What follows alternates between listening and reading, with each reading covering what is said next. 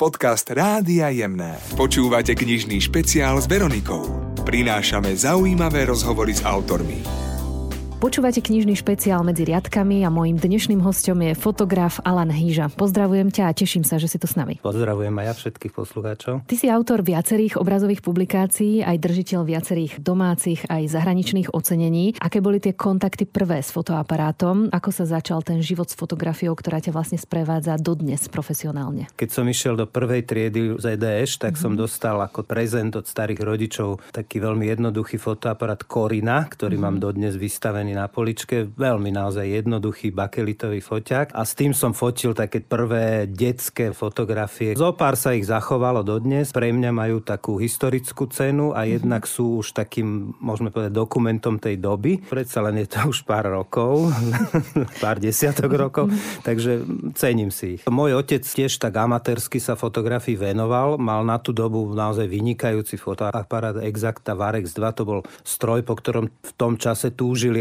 americkí reportéri, mm-hmm. hoci bol z NDR, ale naozaj jeden veľmi prepracovaný, kvalitný mm-hmm. fotoaparát. No a on nás tak na dovolenke, na Vianoce pri mm-hmm. istých príležitostiach fotil a mňa to očarilo, sa mi to mm-hmm. páčilo a tiež som túžil, no bol som úplne fascinovaný. Tak som teda od starých rodičov, ktorí boli naozaj tak duchovne vysoko, tak som dostal do daru ako teda prezent k tomu nástupu do školy som dostal ten jednoduchý fotoaparát. Boli tam len tri polohy, bolo tam celá postava, polovica postava postavy a kopček so stromčekmi, čiže myslím, že to malo dva alebo tri časy, ktoré tiež sa označovali slniečko, obláčik a podobne, čiže veľmi jednoduché, mm-hmm. intuitívne fotenie, takže s tým som začínal. Najnovšia tvoja kniha sa volá Spíš, tiene a ozveny. V nej sú čierno-biele fotografie zhotovené pôvodnou technikou, respektíve teda tým dreveným fotoaparátom. Ako vznikla táto kniha, ako si poňal tú jej prípravu s pohľadmi do minulosti, alebo v premenách času, alebo aj s nejakým výhľadom do budúcnosti? Tí moji starí rodičia žili v Spišskej Novej Vsi, na Spiši. No a ja som tam vlastne trávil každé prázdniny. Mm-hmm. Najkrajšie obdobie roka sú samozrejme pre decko. Zabudneme na utrpenie v škole a na rôznych krúžkoch, ale prázdniny to je čas voľnosti a slobody, ktoré som ja trávil na tom Spiši a som si ho tak zamiloval. Môj starý otec bol lekár, on chodil po dedinách za pacientami svojimi. Mm-hmm. No a občas ma zobral, veľa sme chodili na výlety, na všelijaké túry, čiže ja som ten Spiš pochodil hore dole, zapáčil sa mi tak vril pod kožu, by som povedal. Mám ho dodnes veľmi rád, mám ho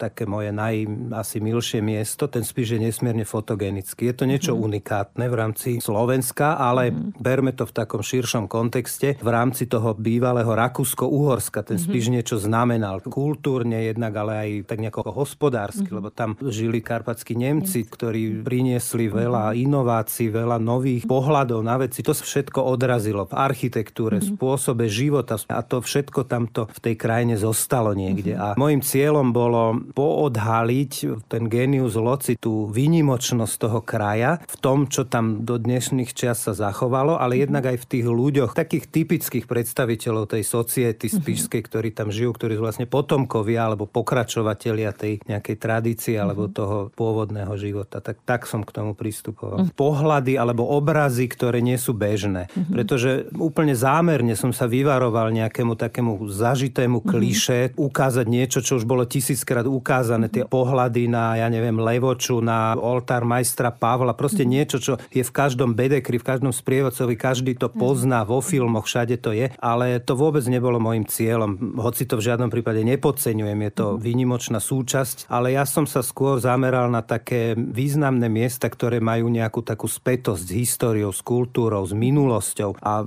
dýchajú na mňa nejakými svojimi obrazne povedané očami, ktorými sa oni pozerali na to, čo sa tam dialo v minulosti pred 100, pred 200 rokmi. Tomu samozrejme musí predchádzať príprava, výber tých miest, že čo všetko bude v tej knihe a potom ešte, aby sa to aj podarilo odfotografovať tak možno, ako si ty predstavuješ. Ale ako sa predsa len fotí na ten drevený fotoaparát? Je to veľmi komplikované, jednak technicky a jednak aj tak fyzicky, pretože ja niečo, čo sa dá urobiť malým vreckovým foťakom, mm-hmm. robím s výbavou, ktorá má skoro 40 kg. Ja musím všade prísť autom, alebo si to šlapať s nejakým nákladom na chrbte. Nie je to sranda. Aj to fotenie vyžaduje veľké sústredenie. Je tam istá následnosť krokov, ktoré sa musia zachovať, keď sa niečo nebodaj zabudne alebo urobí zle, tak celý obrazok vyjde na vnívoč. Navyše teda ja ten výsledok vidím až po istom časovom období, keď sa mi nazbiera množstvo negatívov, ktoré potom vyvolám. O dva, o tri týždne vidím, že čo som vlastne odfotil, či sa mi to podarilo. Ja by som nikdy nebol nejaký lovec záberov. Ani keď som fotil ľudí alebo dokumentárnu fotografiu, takú ľudskú, tak som nikdy sa nespoliehal na nejaké náhody. Ja som vždycky dopredu si premyslel, že čo chcem odfotiť, ako to chcem odfotiť. Samozrejme, jedna vec je, sú nejaké vízie alebo nejaké predstavy, ale iná vec je realita, čiže nie vždy sa mi to podarilo tak, ako som si to predstavoval, ale ten cieľ alebo tú cestu som mal nejako mm-hmm. tak dopredu premyslenú. Tento typ fotenia no. s týmto veľkým dreveným fotoaparátom, respektíve takejto témy, ako mm-hmm. je napríklad spíš, sa vždycky začína sledovaním predpovede počasia, mhm. pretože mm-hmm. to najdôležitejšie vo fotografii môže hovoriť kto chce, čo chce, ale je svetlo. A pokiaľ tá atmosféra svetelná nie je taká, ako si predstavujem, tak už ma prax naučila, že nemá zmysel mrhať drahocenným mm-hmm. materiálom a energiou. Proste vtedy ani nefotím. Veľakrát sa mi stalo, že som išiel a skončilo sa to len výletom a prechádzkou bez ani jedného záberu. To hovorieval Horníček, že najlepšia improvizácia je tá, ktorá sa niekoľkokrát natrénuje, alebo áno, naozaj tá áno, pripravená, áno. že potom sa dá veľa vecí možno na tom mieste už improvizovať, ale musí byť aspoň daný ten cieľ, určite, že máš tú predstavu, určite. že čo chceš vlastne priniesť. V tej dnešnej digitálnej dobe je to možno akési vedomé spomalenie, návrat k tomu drevenému fotoaparátu, spomaliť sa a viac naozaj premýšľať o tom, čo sa od fotí, teda možno sa vedome brániš akoby tomu príliš rýchlemu životu, ktorý nás momentálne sprevádza. To možno, Dalo by sa to aj také? tak povedať. Som človek takého starého razenia. Mám rád staré veci, proste som milovník aj histórie, historických vecí. Mám úctu k tomu. A ja sa riadím takým základným heslom pri fotení, že veci treba fotiť nie tak, ako ich vidíme, ale tak, ako ich cítime. Veľakrát vôbec nie je dôležité, čo na tej fotografii je, ale to, čo tá fotografia vo mne alebo v tom divákovi vyvolá čo sa mu pritom odohráva v hlave. To je ako mm-hmm. pri hudbe. Mm-hmm. A to je to dôležité. A práve táto technika toho dreveného fotoarpa, ono nie je dôležité, že je drevený, mm-hmm. samozrejme. To podstatné je tá veľkosť toho mm-hmm. negatívu, tá mm-hmm. Perspektíva, iné zobrazenie a to mi povyšuje tú fotografiu do takého až umeleckého zobrazenia tej reality. Ja to tak cítim, tak preto to robím tak. Keď už s celým týmto nákladom ty niekam prídeš, mnohí si to často už takto predstavujú, že na čo si to možno akoby komplikuješ. Práve táto fotografia veľko veľkoformátová, čierno-biela, s tým klasickým fotoaparátom. Mm-hmm. To je tá živá fotografia. Tí vnímaví ľudia, vtedy to oni pochopia, že to myslím poctivo, vtedy mi tí ľudia uveria. A to mm-hmm. je pre mňa dôležité. Mm-hmm. Čiže často ale pri tom fotení si bol aj ty akoby skôr tou atrakciou? Veľakrát sa mi ľudia prihovoria s takým naozaj záujmom. Aj, aj sa mi párkrát stalo, že vedeli, boli zorientovaní, že mm-hmm. o čo ide. No a budím s tým pozornosť. Ešte pri predchádzajúcom mm-hmm. projekte o Slovensku som fotil Goravský hrad a mal som to tak pre premyslené, že som ho fotil z rieky. Tak ja som v tých rybárskych čižmách tam stál uprostred rieky, na statíve som mal ten veľký foťak, fotil som a plávali okolo mňa turisti na plti a oni boli úžasnutí, všetci prestali fotiť hrad a všetci pozerali na mňa, fotili si mňa, lebo naozaj nezvyčajný zjav. A jednej pani vypadol mobil z ruke pri tom. No tak veľká panika, teda zastavte. Výrazne sa zmenila fotografia, vôbec prístup k nej, ale možno aj ten obradný prístup v zmysle, že naozaj bola kedy v detstve ako deti nás išli dať odfotiť. Áno, do komunálu. Sa áno. zachytávali nejaké životné situácie, že to bol pre nás nejaký taký rituál. Presne tak. Z tohto sa naozaj výrazne upúšťa, aj keď zároveň sú tam nejaké svetlé momenty, keď vidíme, že možno sa aj práve k tomuto často vracajú, možno deti tak začínajú fotiť a tak ďalej. Akoby návrat je nejaký taký. Áno. Ty si ale spomenul aj knihu Memória Miznúce Slovensko, respektíve ten projekt, keď si zachytával áno. Slovensko. Kníh o Slovensku, o histórii, o hradoch, zámkoch je nepreberné množstvo. Mm. No a ja som to chcel nejako doplniť o takú mm-hmm. knihu, ktorá by mala takú nejakú pridanú hodnotu, ktorá by opäť nezachytávala len tie veci, ktoré notoricky dlho poznáme, stále sa opakujú, ale opäť som chcel ukázať nejaké miesta, ktoré majú nejakú väzbu k histórii týchto našich ľudí, nášho národa. Čiže to bolo môjim cieľom. A takto som prechodil krížom krážom celé Slovensko a opäť mi to prišlo ako také najvhodnejšie urobiť to touto technikou. Veľkoformatov na čiernobiele. Takto som pochodil nejako tak zdokumentoval celé Slovensko. Počúvate medzi riadkami a môjim dnešným hostom je Alan Hýža. Pred pár rokmi si aj spolu s Emire Chidajer sa podielal na knihe Arábia chutí. Precestovali ste vtedy 17 krajín, vrátane Sudánu, Maroka, to bolo 6 rokov spolupráce. Rôzne cestovania. Odvtedy sa ale ten svet každým rokom veľmi výrazne mení. Lakajú ťa ešte možno fotografické témy aj tohto druhu? Ešte možno precestovať nejakú krajinu, čo sa doteraz nepodarilo, zachytiť možno nejakú tému aj mimo nášho regiónu? Ja mám fotografiu strašne rád. Mm. Naozaj ma baví a chcem to robiť, lebo mm. to proste je môj život. Ale pre mňa nie je motivom cesta. Pre mňa je podstatná tá téma. Ja sa s ňou musím stotožniť, musím mm. si ju sám vymyslieť, musím si ju sám zdôvodniť, že mm. ako ju chcem a prečo ju chcem urobiť mm. tak, ako to mám vymyslené. A potom prichádza nárad aj to, že teda kam. Mm. Napríklad mal som ísť robiť tiež veľký projekt do Dunaji, ale mm. prišla pandémia, všetko sa skomplikovalo, nič z toho nie je. Možno raz bude. Ale opäť mňa to fascinovalo tou spojitosťou kultúr, ktorú ten mm. Dunaj zabezpečuje, ale nezaujímalo ma, že pritom pôjdem do Nemecka, do Rakúska, neviem, do Rumunska, všade mm. som už bol. To pre mňa nie je podstatné. Pre mňa je podstatná tá téma, ktorú idem urobiť. Čo podľa teba alebo pre teba rozhoduje o dobrej fotke, že ty si povieš, že naozaj je dobrá, lebo tých premenlivých faktorov je tam naozaj veľa svetlo, ročné obdobie, možno ešte aj nálada aktuálna, mm. nie len tvoja, ale teda ak fotíš aj nejaký iný objekt, musí tam byť nejaký súlad, aby sa to nejako podarilo a povie si človek, že tak toto je dobrá fotka. Najdôležitejšie na tej fotografii sú tie emócie, ktorú ten obraz vzbudí, vyvolá. Fotografia to je pocitový záznam, ktorý sa viac než na realitu zameriava na zaznamenanie pocitu z tej reality. Mm-hmm. A ten pocit otvorí dvere pre zvedavosť, predstavivosť a otázky a vtedy je tá fotka dobrá. Keď vyvolá nejaké otázky, nejaký záujem to vo mne mhm. vzbudí, vtedy je tá fotografia dobrá. To je dôležité. Predsa len ten proces, kým ideš niečo nafotografovať a potom si povieš, že no tak až teraz je dobrá tá fotografia, aby mohla ísť na výstavu, aby mohla ísť do knihy, si na seba v tomto veľmi prísny. Veľmi prísny, áno. Trvá to, kým sa Trvá to dostane to, na výstavu a áno, do knihy? Áno. Je to bolestivý proces, mm. pretože viem, koľko úsilia alebo aj možno ekonomických položiek ma stálo urobiť jednu fotografiu a veľakrát som sa vrátil, ak sa dalo a stále to nie je ono a ja ju musím vyradiť potom z tej mm. kolekcie, ale je to pre mňa veľmi bolestivé. Hľadám zdôvodnenia sám pre seba, prečo mm. áno, prečo nie, ale musím sa riadiť veľmi striktnou nejakou takou estetikou a byť nekompromisný. Mm. Fotografia, ktorá nesplňa pre mňa moje vnútorné nejaké štandardy, nemôže byť, nemôže, nemôže uzrieť svetlo sveta. a napríklad v knihe Bratislava včera a dnes, ktorá vznikla aj v spolupráci s Danielom Hevierom, sa pri Slavine píše, aby sme mohli oceniť mesto, musíme sa od neho vzdialiť. V tvojom živote takisto na niektoré témy a aj miesta musel akoby dozrieť čas? Hneď po revolúcii sme robili aj s mojim kolegom tému o rozpade Sovietskeho zväzu a vtedy to bola aktuálna téma. My sme boli mladí, boli sme takí celí nažhavení do toho a podľa mňa sme urobili výbornú vec. Dneska sa na to pozerám, že veľa vecí by som už urobil ináč. Mám jednak skúsenosti, jednak iný pohľad na veci, iný pohľad na svet. Čiže ja by som veľa vecí urobil inak, ale tu vidím tú dravosť, tú takú mladickú živosť, ktorá je v tom a to je super. Viem, že keby som v tom čase robil knihu o Spiši, tak by to nebolo ono, lebo na to treba tak nejako dozrieť. Musia prebehnúť isté procesy vo vnútri človeka, ktoré ho niekam posunú a vtedy sa niektoré veci dajú robiť alebo nedajú robiť. Čiže myslím si, že pravý čas na knihu o Spiši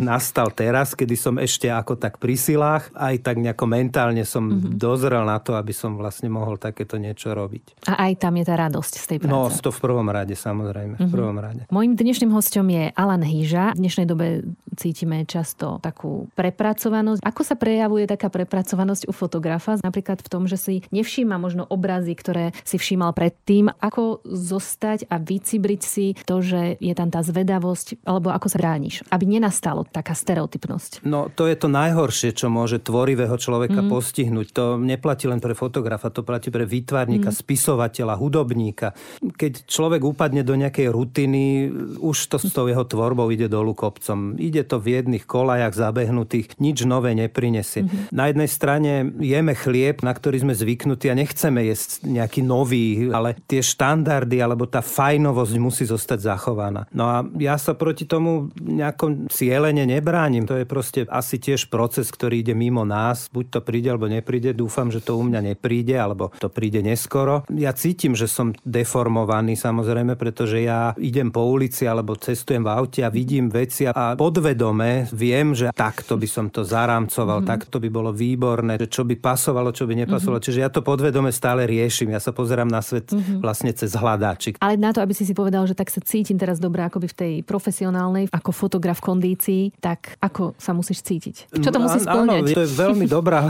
otázka, alebo veľmi dobrá téma. Ja proste musím byť s tým vnútorne úplne mhm. stotožnený a byť nažhavený. To je mm-hmm. asi to najsprávnejšie slovo, mm-hmm. že mať tú motiváciu. Chcem, chcem, chcem mm-hmm. a mhm. vtedy človek nepozerá na peniaze, nepozerá mm-hmm. na voľný čas, ani mm-hmm. na niečo, čo si musí odrieknúť, dovolenku, ale proste obetujem tomu mm-hmm. všetko, v úvodzovkách všetko, čo sa dá tomu obetovať. Vtedy mm-hmm. je tá správna chvíľa, vtedy viem, že áno, proste je ten správny okamih. Ak to teda mám správne spočítané, je tvoja najnovšia kniha o spíši v poradí 11. kniha. Čo vieš oceniť na dobrej knihe? Ja som milovník kníh, ja mám veľmi rád knihy a mám k ním takú úctu. Ja keď mm-hmm. vidím starú knihu, mm-hmm. aj keď je po latinsky alebo mm-hmm. v jazyku, ktorému nerozumiem, neviem ho čítať, ale vidím to prevedenie, tak ja mm-hmm. by som tú knihu hneď chcel mať doma. Pre mňa je dôležité aj tá technická stránka. Aj keď si idem kúpiť knihu alebo vôbec pozrieť knihu a chytím ju do ruky, prvé, čo si pozriem, formát, ako je urobená, ako je vytlačená, na akom papier, graficky, jak je zalomená, jak je vymyslená, spravená. To je pre mňa veľmi, veľmi dôležité. Je strašne veľa kníh, v ktorých sú vynikajúce fotografie, ak hovoríme o fotografických knihách, ale je zle urobená, nezaujímavo a to dokáže tú fotku veľmi, veľmi podčiarknúť a vyzdvihnúť, ale takisto ju dokáže úplne zničiť a tak zdegradovať. Pre mňa je dôležitá táto stránka. Ak hovoríme o beletri alebo teda v knihách na čítanie, jasné, že tu nie je tá technická stránka tá najdôležitejšia. Tu je podstatný ten text, tá téma. Ja som si teraz dal taký cieľ, alebo mám takú ideu, že ja by som si chcel teraz kompletovať dielo Žila Verna. Pre mňa sú to cenné knihy, ktoré som čítal ako chlapec, ako decko, ako taký dospievajúci človek. Ja oceňujem výborný preklad, oceňujem aj ten nápad také niečo vymyslieť a ja si tie knihy teraz znovu čítam a chcel by som si to skompletizovať. Tu nebudem pozerať na to, ako je tá kniha urobená. Hoci ja mám doma ešte po mojej mame zdedené knihy od Žila Verna, ktoré sú s ilustráciami z Denka Buriana. To je niečo mhm. fantastické. To je radosť pozerať, radosť si čítať ten napínavý dej a teraz zrazu príde jeden krásny realistický obrázok. Uh-huh. Úžasné. Keby sme si mohli predstaviť tú tvoju domácu knižnicu, ja sa takto rada trošku dostávam do tých domácností mojich hostí. Ako vyzerá tá domáca knižnica? Tak vieme, že teraz sa tam tvorí možno teda nová polica no, od Žila Verna, Tvo... alebo bolo by to fajn, keby to tak áno, bolo? Áno, no tvorí sa veľmi pomaly, nie je to jednoduché. No tak samozrejme, ja mám strašne veľa obrazových kníh doma, mm-hmm. aj fotografické, ale aj takých o umení, o mm-hmm. výtvarnom umení. Mňa to veľmi zaujíma, ja to mám rád. Veľakrát ja chytím knižku a ani si ju nie, že celú. To stačí mm-hmm. dve, tri strany len mm-hmm. si pozrieť, alebo konkrétne viem, čo si chcem pozrieť, mm-hmm. ktorý mm-hmm. obrázok, ktorý mám v hlave už dlho, dlho, dlho, mm-hmm. tak si tú knihu vyberiem a len tak si to pozriem. Čiže ja mám strašne veľa takýchto kníh, potom jasné, že mám veľa beletrie, veľa. Ja som milovník napríklad ruskej klasiky, ja mám strašne rád klasickú ruskú starú literatúru, to je moja asi najobľúbenejšia. Potom mám jednu veľkú policu, ktorá je plná nádherne viazanej sovietskej encyklopédie z čias mm-hmm. Stalina. 30 zväzkov to zaplní, teda nie som bádateľ, aby som niečo overoval, skúmal, mm-hmm. ale mám úctu k tomu, že mm-hmm. také niečo vzniklo, že to je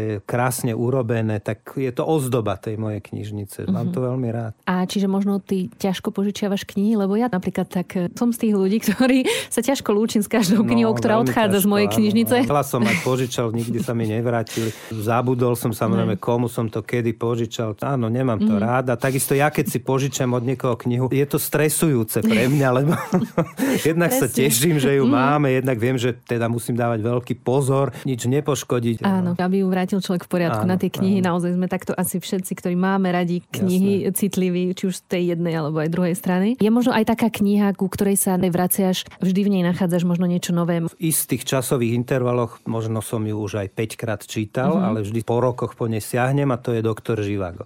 Boris Pasternak to je niečo výnimočné mm-hmm. a doktor mm-hmm. Živago je podľa mňa absolútny vrchol. Naozaj právom dostal za to Nobelovú cenu. Čo by si možno ty poradil mladým ľuďom, ktorí by sa chceli venovať fotografii? Ako sa dobre pozerať ako fotograf? No, radiť v dnešnej dobe to nie je jednoduché, mm-hmm. ale ja si myslím, že najdôležitejšie, to neplatí len pri fotke, to myslím si platí pri literatúre, pri výtvarnom umení, pri hudbe, pri akomkoľvek druhu umenia. Najdôležitejšie je v prvom rade zostať sám sebou, prezentovať ten svoj pohľad. Nefoďte veci tak, ako ich vidíte, ale tak, ako ich cítite. To je dôležité. No a to ide potom ruka v ruke s ďalšími takými danosťami a nevyhnutnosťami pre dobrú fotografiu a to je trpezlivosť, to je cieľavedomosť a to je ale aj aj vzdelanie, pretože treba vedieť, čo už sa odfotilo, ako sa to odfotilo. Tým nehovorím, že treba niekoho kopírovať, ale inšpirovať sa. Vidieť, že niekto odfotil Mount Everest alebo Kriváň, alebo to je jedno, hej, odfotil to takto. Položiť si otázku, prečo, ako, dá sa to ešte dnes takto odfotiť? To je dôležité. A takouto sériou otázok a odpovedí, alebo takýmto pomyselným bádaním, ten človek spolu s tou trpezlivosťou, spolu s tou cieľavedomosťou dospeje k tomu, že nakoniec bude robiť dobré fotografie. Čo možno pripravuješ ďalšie, na čo pracuješ momentálne? Ja to mám tak zaužívané, že ja vždycky robím súbežne viac vecí. Tak ja som súbežne s tým spišom, alebo ešte aj predtým s tou memóriou slovenskom, mm. premýšľal a začal si tak nejako pomaličky robiť aj na projekte, na ktorom pracujem teraz, a to je mm. projekt o Južnom Slovensku. Bolo obdobie, kedy sa veľmi nedalo cestovať, ale ja som teda niečo urobil. Jedine dúfať, že to nejako prekonáme mm. a že ideme ďalej a že sa to podarí. No a ja pracujem teda na tom južnom Slovensku a chystám sa teraz, že by som teda vyrazil do terénu. Predpoveď počasia je veľmi nádejná, takže...